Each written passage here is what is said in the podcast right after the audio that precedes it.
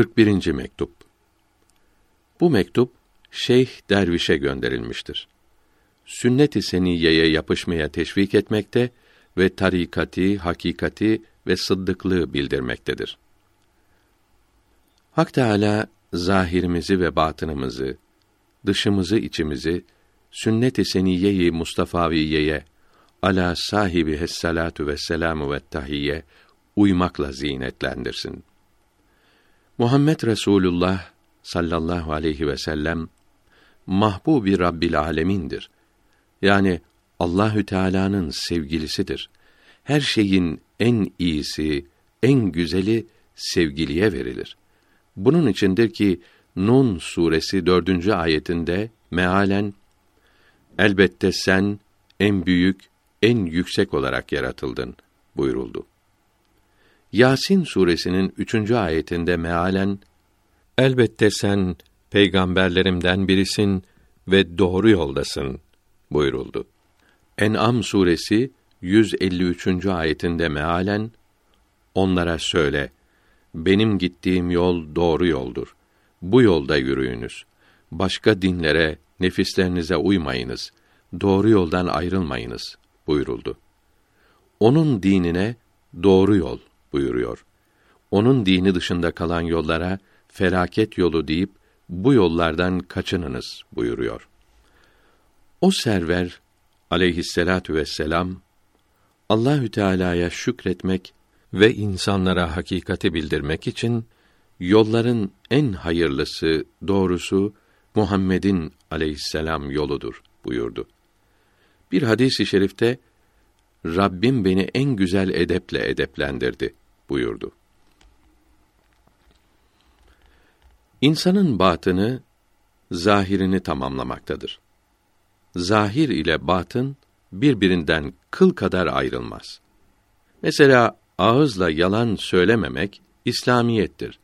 Yalan söylemek arzusunu zahmet çekerek, uğraşarak kalpten çıkarmak tarikattir. Yalan söylemenin kalbe gelmemesi de hakikattir. Görülüyor ki batın işi yani tarikat ve hakikat zahir işini yani İslamiyeti tamamlamaktadır. Tarikat yolcularına yolculuklarında İslamiyete uymayan şeyler görünür ve gösterilirse bunlar o andaki sarhoşluktan ve hal denilen şuursuzluğun artmasından dolayı olur. Saliki tasavvuf yolcusunu bu makamdan geçirir, uyandırırlarsa İslamiyete uymayan bir şey kalmaz.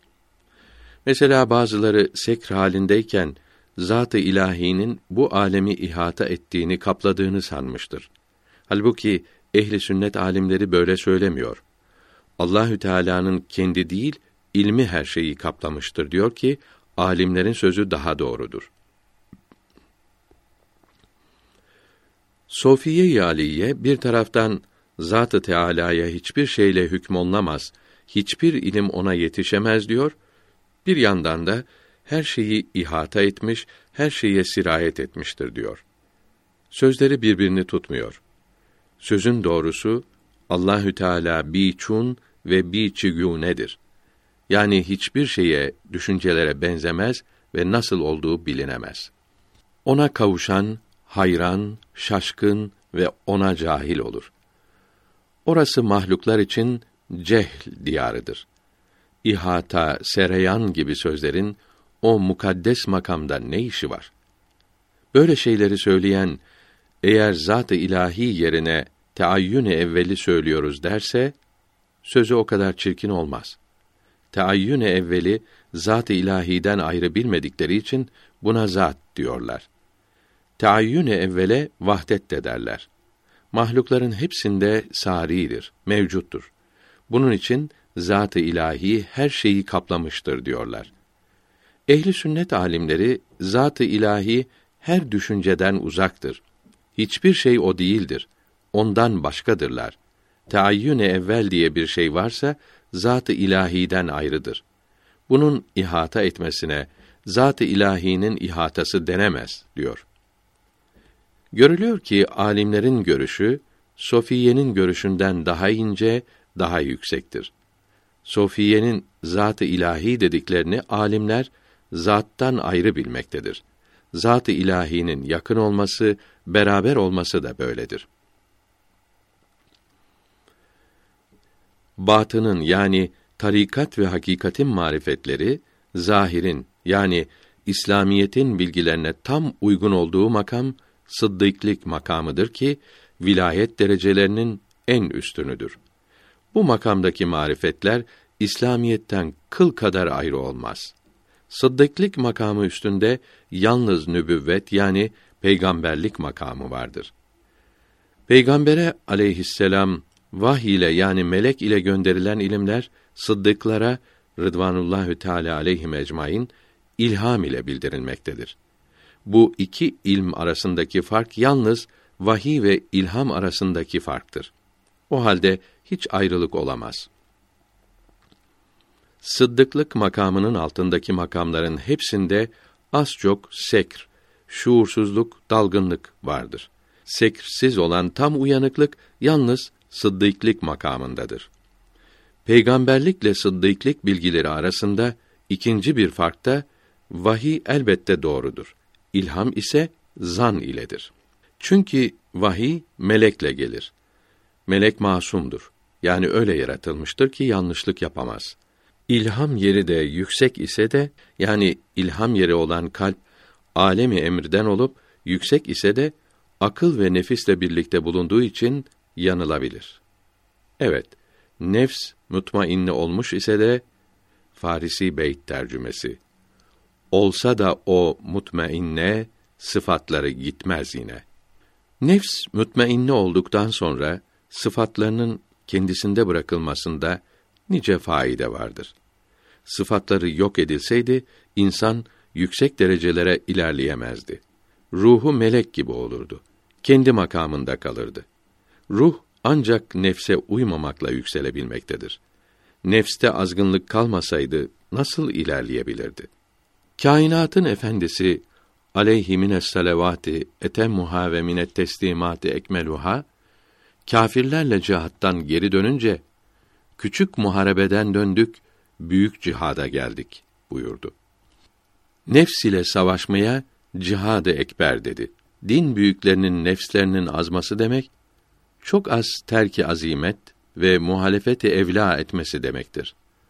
Azimet İslamiyetin izin verdiği şeyleri de yapmamak, evla da her şeyin en iyisini yapmaktır. Nefs azimeti ve evlayı istemiyor. Büyüklerin nefislerinde yalnız bu terki istemek vardır. Yoksa azimeti ve evlayı terk etmezler. İşte nefslerinin yalnız bu istemesinden dolayı Cenab-ı Hakk'a o kadar çok yalvarırlar, o kadar çok pişman olur, sızlarlar ki başkalarının bir senede kazandıkları mertebelere bir anda yükselmelerine sebep olur. Yine sözümüze dönelim. Sevgilinin ahlakı, sıfatları her nerede bulunursa orası da sevilir. Ali İmran suresinde benim izimde yürüyünüz. Allahü Teala sizi sever mealindeki 31. ayet bunu işaret etmektedir. O halde ona aleyhisselatu vesselam uymaya çalışmak insanı mahbubiyet makamına kavuşturur. Aklı olanların iyi, doğru düşünebilenlerin zahirleriyle batınlarıyla Habibullah'a aleyhisselatu vesselam tam uymaya çalışması lazımdır. Mektup uzunca oldu. Af buyurunuz. Her bakımdan güzel olanı anlatan söz güzel olacağı için uzadıkça güzelliği artar. Sure-i Kehf 110. ayeti kelimesinde mealen Rabbimin kelimelerini yazmak için deniz mürekkep olsa Rabbimin kelimeleri bitmeden deniz biter. Bir deniz daha getirsek o da biter buyuruldu ve selam. Sözü başka tarafa çevirelim. Dualarımı bildiren mektubumu size getiren Mevlana Muhammed Hafız ilim sahibi olup çoluk çocuğu fazladır. Geçim darlığından askere gitti.